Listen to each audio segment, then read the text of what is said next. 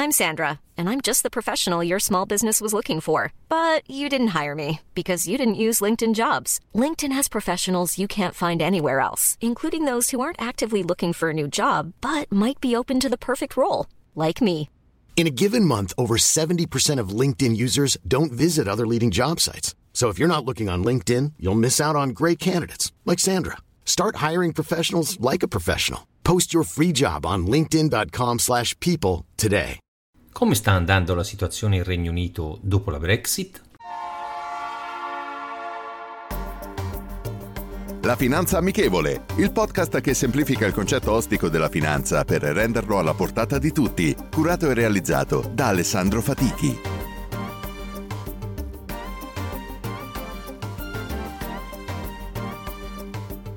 Benvenuti ad un nuovo episodio della Finanza Amichevole. Con il referendum del 23 giugno 2016, lo Stato della Regina il 29 marzo del 2017 ha notificato all'Unione Europea l'intenzione di uscire.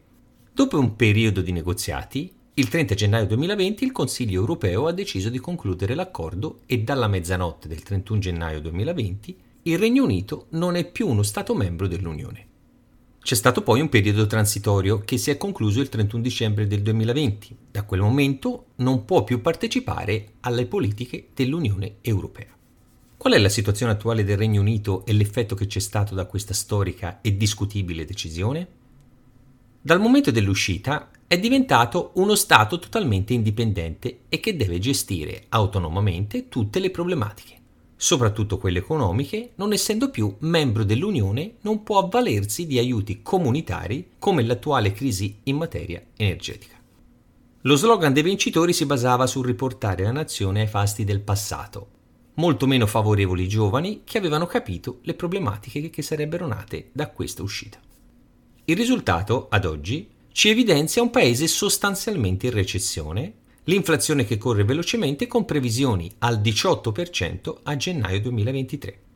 Il Fondo Monetario Internazionale li vede all'ultimo posto tra i paesi del G7 come crescita economica nel 2023.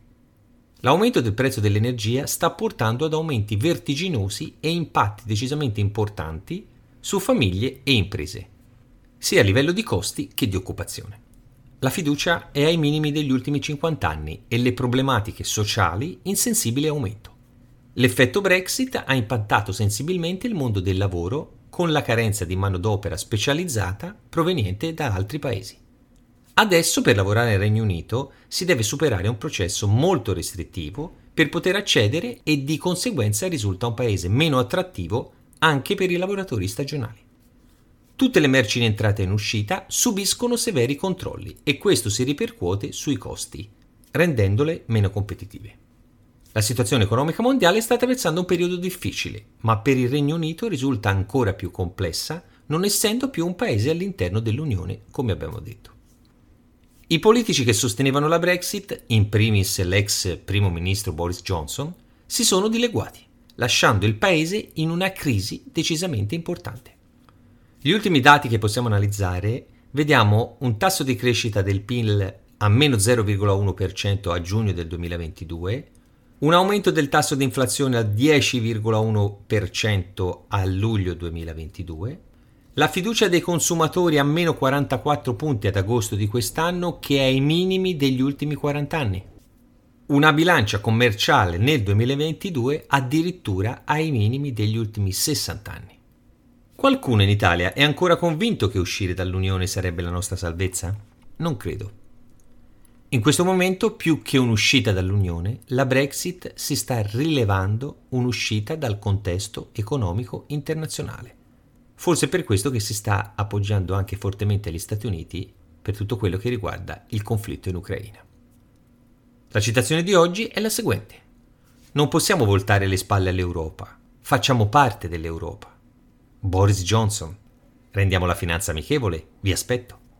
Potete ascoltare questo podcast sulle principali piattaforme disponibili.